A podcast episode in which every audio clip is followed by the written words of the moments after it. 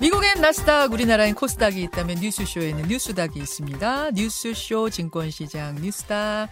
아, 민주연구원 부원장 현근택 변호사님 어서 오십시오. 네, 안녕하세요. 현근택입니다. 어, 그리고 요즘 외국 일정이 좀 잦으세요. 김근식 교수님의 방미 일정 때문에 스페셜 게스트 모셨습니다. 국민의힘 김행 비대위원 어서 오십시오. 네, 땜빵으로 나왔습니다. 아, 또 네. 이렇게 저희는 스페셜 게스트라고 네. 말씀드렸는데 네. 잠시 후에 비대위 회의 또 가셔야 되죠. 네, 네. 아니, 두 분 다 정말 바쁜 주말을 보내셨을 것 같은 게 현 변호사님은 일단 주말 집회 다녀오셨죠. 네, 네. 다녀오셨고 김행 위원님은 뭐 당 상황이 진짜 전당대회 상황이 뜨겁다 못해 지금 불덩어리가 돼가고 있어서. 네, 역동적이죠. 아, 주말에 바쁘셨죠? 정신 네, 없으셨죠? 네, 네. 아마 두 분이 골라오신 키워드 안에 그 상황들이 다 담겨 있을 것 같습니다. 상한가, 하한가, 키워드부터 확인하죠. 어, 현 변호사님. 저는 이제 지금 주말 사이 이게 굉장히 뜨거운 이슈가 되고 있는데 이제 안철수 후보를 향한 이제 윤핵관들의 공격, 그다음에 이제 대통령이 직접 나섰거든요. 음. 그러면서 이제 윤핵관이라는 표현을 쓰면 방해꾼이자 적이다 국정 운영에. 어. 방해꾼이자 이제 적이 된 셈이잖아요 안철수 의원이. 어, 어. 저는 이건데 이걸 제가 상한가로 꼽았습니다. 방해꾼이자 적이 된 안철수. 네. 하한가가 아니라 상한가. 네. 잠깐 기다리세요. 네. 잠깐 기다리세요. 김행 비대위원 골라오신 키워드도 마저 확인하고 가죠. 네. 그 토요일 날 그 이재명 대표와 민주당 그 남대문에서 장외투쟁했죠? 예, 남대문에서도 하고 광화문에서도 네, 한 거. 네, 네. 예. 그거 한번 말씀드리고 싶어요. 아, 네. 뭐 키워드로 이렇게 만들어 보실 수도 있을까요? 그래서 이재명과 민주당의 장외투쟁. 당연히 하한가시겠죠? 당연히 하한가죠. 자, 네. 김행 비대위원이 그거 하한가다라고 하신 거는 이제 바로 이해가 됐는데 현 변호사님이 방해꾼이자 적이 된 안철수는 상한가다라고 하신 게 잘 이해가 안 돼서 요거부터 좀 이야기를 네. 풀어보겠습니다. 어떤 말씀이실까요? 앞에 이제 천하람 후보도 비슷한 얘기를 하던데요. 나도 좀 키워달라. 그런 얘기 했잖아요. 예. 나도 좀 때려달라 이 말이잖아요. 한마디 예. 얘기하면. 예. 이게 왜 그러냐면 이제 저는 아마 이준석하고 좀 비슷하게 돌아간 것 같은데 그러니까 유승민 전 의원이나 나경원 의원 같은 경우에는 대통령실이 뭐 때리고 이러면서 때는 약간 이제 주저앉거나 아니면 포기하거나 그런 식으로 갔잖아요. 음. 근데 이준석 대표는 어느 정도 좀 저항하거나 반발하면서 본인의 이 정치적인 체급을 키워왔거든요. 그런데 어. 안철수 후보는 아시겠지만 이분이 뭐 국민의힘에 뭐 오랫동안 정치를 해온 분은 아니에요. 네. 이분이 예를 들어서 뭐 근데 이분이 뭐 대통령 하기 위해서 정치한다는 거 누구나 다 아는 사실이잖아요. 음. 그러면 그 동안에는 국민의힘에 제가 보기에는 안철수 후보가 안착을 했거나 아니면 지지 세력이나 있거나 이렇지는 않았어요. 음. 그 안에서 대선 후보가 나중에 될 수 있을까? 이거에 대해서도 많은 사람들이 안 될 거야. 설마 되겠어? 지지세도 없는데. 근데 지금은 안 그렇게 흘러가고 있어요. 음. 일단 지지율도 많이 나오고 있지만 본인의 세들을 만들어가고 있어요. 예, 예. 그리고 사실은 집권 여당의 대선 후보라는 게 그러니까 황태자가 되는 경우는 잘 없어요. 대부분 대통령이라든지 아니면 이거에 좀 맞서면서 본인의 체급을 키워가면서 대선 후보가 되고 어. 그다음에 뭐 이런 식으로 가거든요. 네. 근데 지금은 단순히 당대표만 될 게 아니라 어 이러다가 국민의힘의 대선 후보도 되는 거 아닌가? 이런 생각이 좀 들어요. 아, 그 정도로 지금 맞, 맞으면서 크고 있다? 그렇죠. 오히려 키워주고 어. 있죠. 아, 그래서, 그래서 상한가다. 오히려 상한가로 잡은 거예요. 그래서 상한가다. 네. 아까 천하람 위원장도 같은 맥락에 비슷한 얘기를 했죠. 별의 순간을 만들어주고 있다. 만들어주고 뭐 있는 이러, 이러셨단 네네. 말입니다. 자, 주말 사이에 상황을 잠깐 정리하고 김행 비대위원님 말씀을 들을게요. 네. 주말 상황 다시 한 번만 정리해보면 목요일에 친윤, 친윤 의원들이 이제 안철수 의원 비판을 상당히 거세게 했습니다. 인수위 시절에 가출했다. 막 이런 이야기들. 그러자 안 의원이 금요일에 보수 유튜브 방송에 출연해서 윤핵관의 뭐 수장이라고 표현했던가요? 우두머리라고 했던가요? 장제원 의원이다. 그들에게 대통령 안위는 안중에도 없다. 이런 말을 했어요. 그러자 이제 일요일에 대통령 워딩이 나오고 이진복 수석의 얘기가 나오고 일단 대통령 워딩은 기사를 통해 공개가 됐는데 윤핵관 실체 없다. 그런 표현 쓰는 건 대통령 욕보이려는 거다. 윤핵관 발언으로 정치적 이득 보려는 사람은 국정운영의 방해꾼이자 적이다. 윤안연대 운운하는 건 무례하다. 이렇게 얘기했고 이진복 정무수석은 아예 국회로 가서 기자들 앞에서 이렇게 얘기했습니다. 윤연대라는 표현을 누가 썼습니까? 그건 정말 잘못된 표현입니다. 대통령과 후보가 어떻게 동격이라고 지금 대통령께서 간신인지 아닌지 구분도 못하고 국정을 운영하고 계시겠습니까? 그건 대통령을 공격하는 거 뭐가 다르겠습니까? 어, 간신도 구분 못하는 사람으로 대통령을 만들어버렸다. 이런 거거든요. 김행 비대위원님. 네. 실제로 지금 대통령실이 굉장히 좀 격앙되어 있는 건 사실입니다. 네. 왜냐하면 이제 대통령이 있는 여당은 늘 대통령을 전당대회에 끌어들입니다. 항상. 음. 언제나. 이번만이 아닙니다. 네. 그런데 이렇게 윤안연대 또는 안윤연대 해서 대통령과 당권 후보가 동격이 된 적은 없었죠. 그런 점에서 상당히 좀 언짢으셨던 것 같고요. 어. 특히 이제 당내 경선은 아시다시피 권력투쟁입니다. 음. 그래서 치열하기 마련이에요. 네. 그런데 이제 윤핵관이라는 표현은 그 이재명 대표가 맨 처음에 쓰셨다고 해요. 이 표현을. 아, 이준석 대표가 아니고요? 네, 네. 그다음에 또 이준석 대표가 썼다고 해요. 이재명 좀, 대표가 먼저 네, 썼다고요? 네. 제가 어떤 기사를 보니까. 근데 여하튼 윤핵관이라는 표현이 네. 사실 그 저희가 보기에도 좀 불편한 표현인 것은 맞아요. 음. 대통령제에서는 늘 대통령과 좀 가까운 측근 세력이 있기 마련입니다. 누구나 다. 네. 심지어는 야당 대표한테도 있지 않습니까? 음. 야당 대표인 이재명 대표 한테도 뭐 친명계, 뭐 비명계, 뭐 특히 이제 뭐 철험에 아주 뭐 강경 그 이명 어 지금 이재명 대표 측근 세력이지 않습니까? 근데 그것을 윤핵관으로 지칭하는 것은 썩 적절치는 못한 것 같아요. 아, 그러니까 표현이... 특히 이제 간신배라고 해버리면 좀 불편하죠. 예, 간신배. 그러니까 그들의 안위는 안중에도 없고 공천만 중요하다. 이제 이 표현 말씀하신 건데 동격으로 본다는 거는 이건 불편한 상황 맞다. 격앙될 만하다. 그러셨어요, 현 변호사님? 아니 뭐 후보 단일화까지 했었고 그 전에는 공동정부까지 얘기했었던 분들이에요. 공동정부보다는 연대라는 표현이 제가 보기엔 오히려 좀 더 좀 미친 것 같아요. 공동정부라는 건 지분을 나눠서 공동으로 정부를 구성한다는 얘기잖아요. 음. 후보 단일화를 했기 때문에 이제 그런 얘기를 쓰는 것이고 다른 분이 쓴다 그러면 아마 이거는 좀 문제가 있다 할 수 있는데 어. 대선 후보 단일화를 했고 네. 정부도 공동으로 운영한다고 했었잖아요. 네. 인수위원장까지 맡기고. 그럼 제가 보기에 안철수 후보 입장에서는 쓸 수 있을 것 같은데 근데 대통령을 그럼 누가 먼저 끌어들였느냐 전당대회에. 물론 이제 본인은 계속 뭐 전당대회 관여 안 한다. 심지어 뭐 윤심이 없다. 음. 뭐 그다음에 당, 뭐 당면 관여 안 하겠다 했는데 사실상 관여하고 있는 건 다 알잖아요. 근데 제가 보기에는 김기현 후보가 가장 제가 보기에 대통령을 많이 끌었다고 봐. 그렇다고 봐요. 어떻게 사 위에서 지금 일 위? 일 위는 아닌 것 같은데 이 위 같은데 일 위까지 올라왔겠습니까? 계속 뭐 대통령 윤심이 나한테 있다 이러면서 온 거기 때문에 어. 뭐 괜히 뭐 대통령 끌어들이는 건 말이 안 되는 것 같고.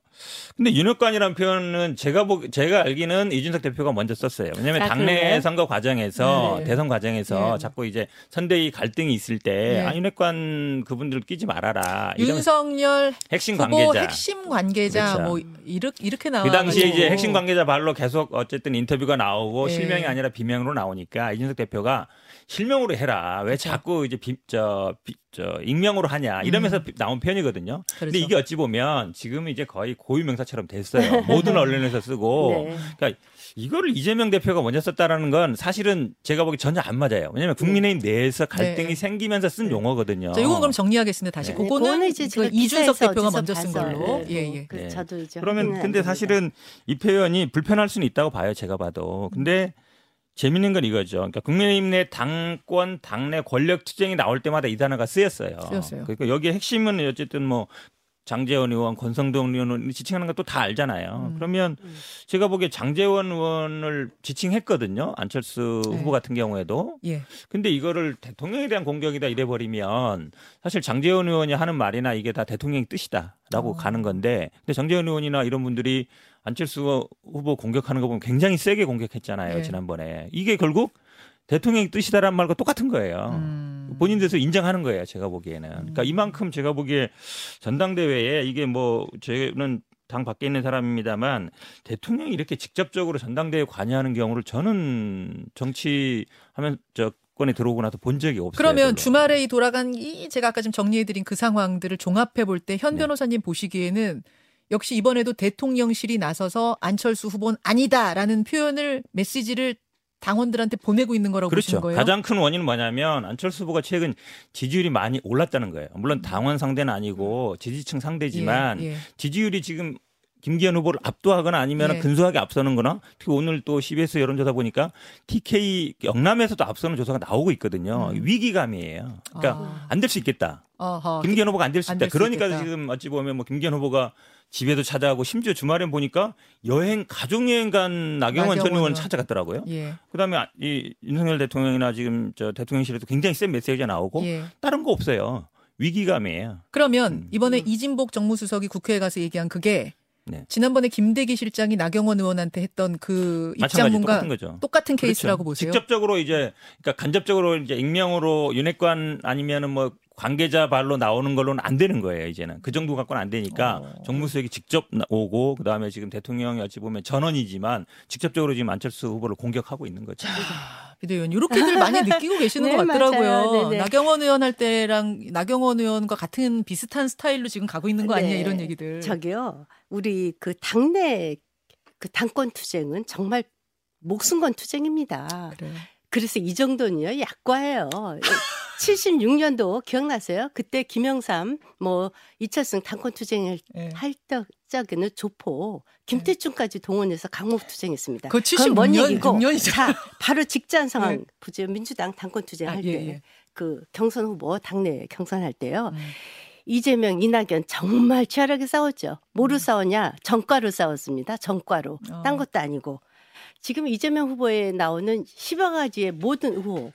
성남에프씨 뭐 이거 전부 다 이낙연 측에서 나온 겁니다. 경선 때 말씀하시는 거죠. 예. 또 경선 때 이천이십 년 시월 달에 이낙연 후보가 그 사무실 쓰고 뭐 직기 쓰고 다 옵티머스 펀드에서 돈 받아서 썼다. 이거 다 이재명 후보에서 나온 거예요. 예.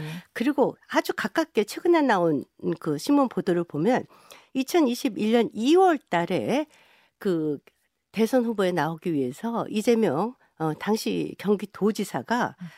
도지사 사무실에서 김만배로부터 이십억을 요구했다라는 물론 그, 그, 그 정용학 그 회계사의 진술이 그 이재명의 측근인 정진상 씨의 공소장에 기록되어 있고 당시 김만배 씨의 경기도지사 출입 기록까지 검토한 것으로 나와 있습니다. 음. 이 정도로 치열해요. 민주당에 가장 가까운 그 경선에서는요. 음. 정과 갖고 싸웠어요. 우리는 어떠냐.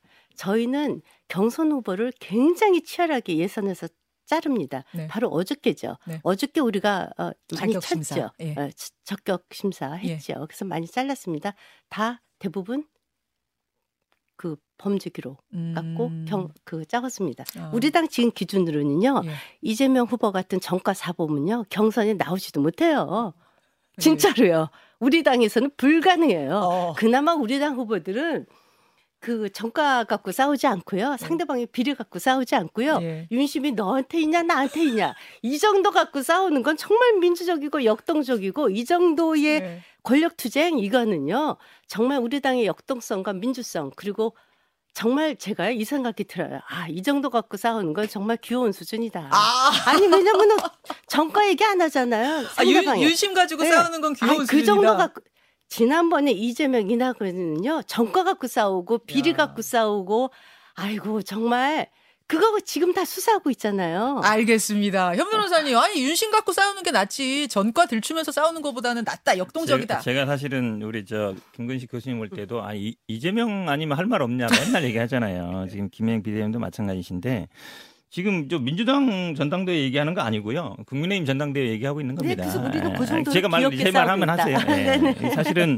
네. 위험 수위를 넘고 있죠. 가장 중요한 건 이제 대통령이 전당대회 이렇게 직접 관여하고 있다. 예전에 뭐 강목 얘기는 뭐 예전 얘기고요. 글로 들어갈 수는 없는 건데 정치라든지 민주주의라는 게 항상 발전해야 되는데 물론 이제 법에 있느냐 없느냐 따지면은 뭐 할 말은 없습니다만.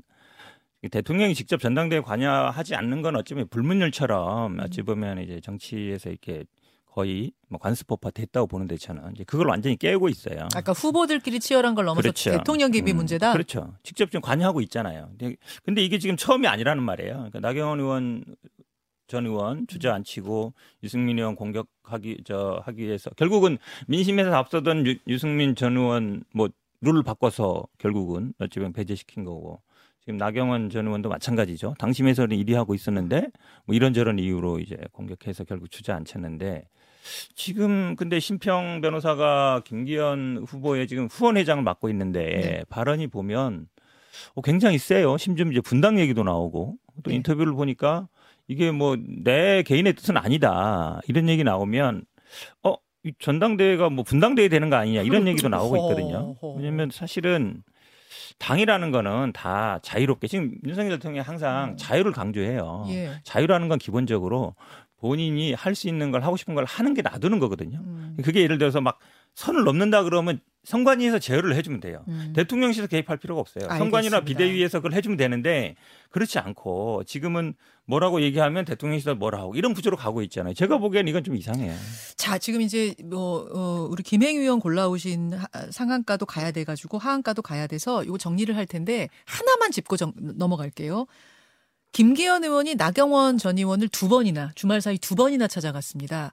나경원 전 의원이 김기현 의원 손을 잡을 것인가? 두 분의 예측은 어떠신지 김행 의원님. 글쎄 뭐 본인이 뭐 이번 전당대회에서 역할은 없다 이렇게 얘기는 하지 않았습니까? 예.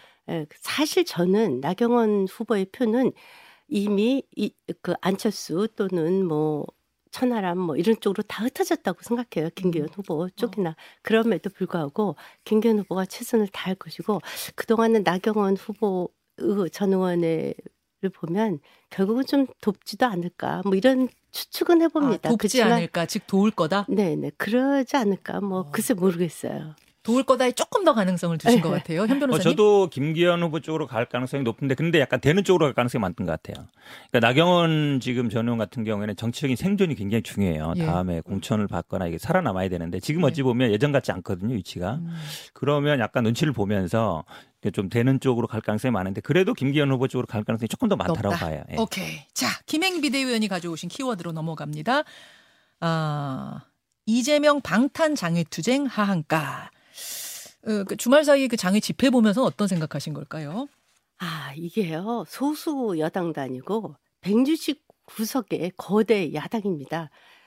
그 잘 아시다시피 야권 성향의 무소속 일곱 분 계시고요. 민주정의당 여섯 분 포함하면 백팔십이 석입니다. 음. 범야권이. 민주당만 해도 백육십구 석이고요. 예. 뭐든지 할 수 있어요. 탄핵까지 할 수 있어요. 음. 아니 그런데 왜 바깥에 나가요? 검찰 뭐 어, 독재 이러면서 결국 이재명 방탄인데 이재명 씨 이재명 대표에 대해서 최근에 그 여론조사가 점점 나빠지고 있지 않습니까? 어, 검찰 수사의 정당성을 더 부여하는 쪽으로 여론조사가 나오니까 흩어지는 지지층에 대한 결집. 과 당내 세력에 대한 결집이지 않을까 이렇게 생각을 어. 하는데 그럼에도 불구하고 또 이번에 불참한 의원들도 많이 있어요. 근데 뭐 잘 아시다시피 저희 당도 황교안 대표 때 자유한국당 시절이죠. 네. 장외투쟁했다가 총선 망했습니다. 그리고 보세요. 음. 그 정의당이 이번에 그 잘 동조를 안 하고 있지 않습니까? 왜냐하면 조국, 수호 그때 동조했다가 망했지 않습니까? 어. 아, 민주당 보세요. 민주당 보시면 그 백육십구 석의 의석을 가진 집권 여당이 왜 정권을 뺏겼습니까? 그 반성해봐야 돼요. 우리 같은 소수당에. 음. 그럼에도 불구하고 그 다 그런 사법 리스크 이재명 씨에 대한. 이재명 어, 저는 지금 대표가 만약에 그 대선 후보가 아니었으면 저희 선거 이기기 쉽지 않았을 걸로 보여요. 왜냐하면 저희는 아. 의석수도 적었거든요. 예. 야당이었거든요. 예, 예. 그런 의석수도 적은 야당이 예. 백육십구 석의 의다, 의석수를 가진 집권 여당을 이겼다? 그건 이재명 어, 그 당시 후보 베리머치 땡큐였었죠. 베리머치. 네. 땡큐 베리머치. 네. 저희 정말 정말 선거 이기기 어려웠을 어, 겁니다. 자. 그런데 또 장외투쟁하지 않습니까? 오히려 지금 민, 국민의힘 앞두고? 도와주는 셈이라고 네, 생각하시는 거고 네. 이재명 방탄 집회다 계속 국민의힘에서는 그럼요. 그 주장을 네, 하고 네. 계시는 건데 네. 현 변호사님 계속해서 나오는 얘기가 그러니까 장외투쟁하다가 총선 폭망한 예전 그때는 자유한국당. 미래통합당이었던가요? 저희 자유한국당, 자유한국당 시절인가요? 그 시절을 생각해봐라. 어, 비슷한 거다. 이 얘기가 계속 나와요. 어떻게 생각하세요? 좀 그 얘기하기 전에요. 좀 이제 용어 호칭의 문제를 지적하고 싶은데 제가 윤석열 씨라는 얘기는 잘 안 합니다. 아, 제가 실수했다고 했고 윤석열 대통령이라 그러는데 아니 꼬박꼬박 네. 지금 이재명 씨라 그러시는데 네. 야당 대표입니다. 네, 최소한 야당 바꿨습니다. 대표에 대해서는 네. 이재명 대표 이렇게 뭐 님자까지는 안 붙여도 네. 돼요. 그런데 그건 좀 예의가 아닌 것 같다는 생각이 들고요. 어, 뭐 저도 갔다 왔습니다. 근데 사실은 당원들이라든지 지지자들의 생각은 좀 다릅니다. 오히려 왜 지금까지 이러지 못했냐 이런 얘기가 더 많아요. 어. 너무 무기력하다. 그러니까 지금 제일 야당은 맞습니다만 할 줄 아는 게 없다. 뭐, 뭐 제대로 된 입법도 못하고 싸우지도 못한다. 국민들은 밖에서 싸우고 있는데 뭐 지금도 아직도 여당인 줄 아느냐. 이런 얘기들을 굉장히 많이 하고 있어서. 지지층에서는. 그럼요. 그리고 음. 실제로 물론 안 나온 분들도 있습니다만 백여, 국회의원들 백 분 이상 나오셨어요. 그러니까 한마디로 얘기하면 장애투쟁을 반대한다. 안 된다라고 했던 분들도 나온 분들이 꽤 있습니다. 그건 왜 그러냐면 당원들이나 지역 당원들이 아이 다 나가는데 왜 안 나가느냐 이런 요구들이 굉장히 많았다 그래요. 어. 그러니까 나오는 거예요. 사실은. 왜냐하면 그 지역 그 당원들의 요구는 무시할 수 없거든요. 네. 그러니까 자기 지역의 국회의원이 안 나겠다 그러는데 우린 나가야 된다. 왜 당신 안 나오냐 그럼 어찌 보면 약간 스스로 오르게 되는 건데 뭐 우리가 뭐 예전에 이제 황교안 대표 시절을 보면은 사실은 그때는 국회는 거의 무시하고 그냥 밖에서 계속 있었어요. 지금은 이제 주말에 하는 거잖아요. 네. 오늘부터는 뭐 대정부 질의하면 할 겁니다. 그러니까 어쨌든 음. 국회를 방기하는 건 아니에요. 근데 사실은 뭐 야당 입장에서는 쓸 수 있는 여러 가지 방법을 써야죠. 지금 야당이 뭐 모든 걸 다 할 수 있다 그러지만 할 수 있는 게 아무것도 없습니다. 왜냐하면 뭐 대통령이 뭐 다 거부하면 안 되는 것이고요. 탄핵도 사실은 뭐 장관 탄핵이나 뭐 대통령 탄핵은 이백 석 이상이 돼야 되는 거잖아요. 음. 못 하잖아요. 그러니까 지금 야당 입장에서는 다수 의석은 갖고 있지만 네. 할 수 있는 게 별로 없어요. 대부분 그래서, 뭐 음. 법사위라든지 본회의 통과해도 거부권 걸리기 때문에 그러니까 국회의 권한이 아무리 크더라도 예, 예. 대통령의 권한보다는 높지 않아요. 그렇게 본다 그러면 야당 입장에서는 할 수 있는 걸 다 해야죠. 그래서 투트랙 전략이다. 뭐 이렇게 지금 네네. 말씀하신 네. 것 같아요. 그 어, 이상민 장관에 대한 탄핵 얼마든지 할 수 있죠. 제적 과반수에 과반 찬성이면 얼마든지 할 수 있어요. 장관 탄핵 가능하죠. 법리가 부족하니까 나중에 그 헌법재판소에서 기각될까 봐 그게 만약에 그, 그 프로세스로 간다면 총선 직전이거든요. 어. 헌법재판소에서 이상민 탄핵 지금 그 특수본에서도 혐의가 나오지 않았지 않습니까? 기각되면 상당히 정치적 부담이 있죠. 김건희 특검 얘기해요. 예. 이거 국회 법사위 어, 상정할 수 있, 있습니다. 음. 또 이거 패싱하고 패스트 트랙으로 갈 수도 있어요. 음.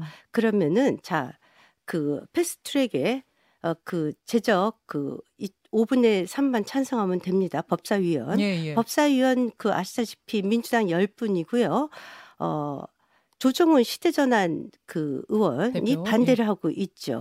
예. 이, 이분. 이분 한 번만 찬성해 주면 십일 석이 돼서 십팔 석 중에 십일 석만 찬성하면 탄핵 이거 저기 특검 가능하죠. 음. 근데 이분이 반대하고 있어요. 예, 예. 왜 반대하냐? 민주당 어, 당시 문재인 정권에서 기소조차 못한 사건 갖고 언론에 이재명 사법 리스크를 김건희 특검으로 덮으려고 하지 마라라고 분명히 경고하고 있습니다. 음. 그래서 못하는 거 아닙니까? 이 의석수를 갖고 있고. 어. 아니 조정훈 시민전환 어, 당의 예, 그 시대전환. 대표 시대전환 죄송합니다. 시대전환 대표조차도 설득을 못하고 있다니 이거 음. 그 거대 야당이 이 정도로 명분이 없는 짓을 하고 있어요. 또 하나 백육십 이 본회의로 바로 갈 수도 있어요. 그러려면 자 보세요. 정의당에서 세 분만 설득하면 돼요. 음. 정의당이 여섯 분 중에 예, 예. 두 분만 설득해도 돼요. 백팔십이 석만 되면 되니까.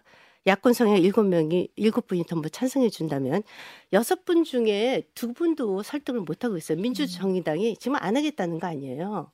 여기에 대해서 부정적이거든요. 아니 민주정의당 여섯 분 중에 두 분도 설득하지 못하면서 장애 집회로 국민을 설득하겠다고 하고 어. 더더군다나 여론조사에서 지금 나오는 여론조사에서 이재명의 그 대표님에 대한 수상은 정당하다라는 것이 과반을 넘고 있습니다. 제가 아까 C라고 잠깐 말씀 혼동 드린 것은 제가 나중에 호칭을 고쳤지만 예. 후보 시절과 대표 시절을 좀 착각 왔다 갔다 하면서 좀 말에 네, 그거는 이제 양해를 구하시는 것은 거고요. 양해를 구합니다.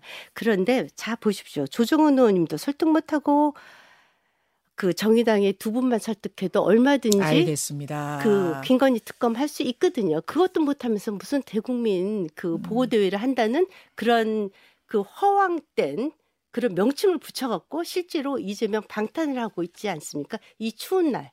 음, 자.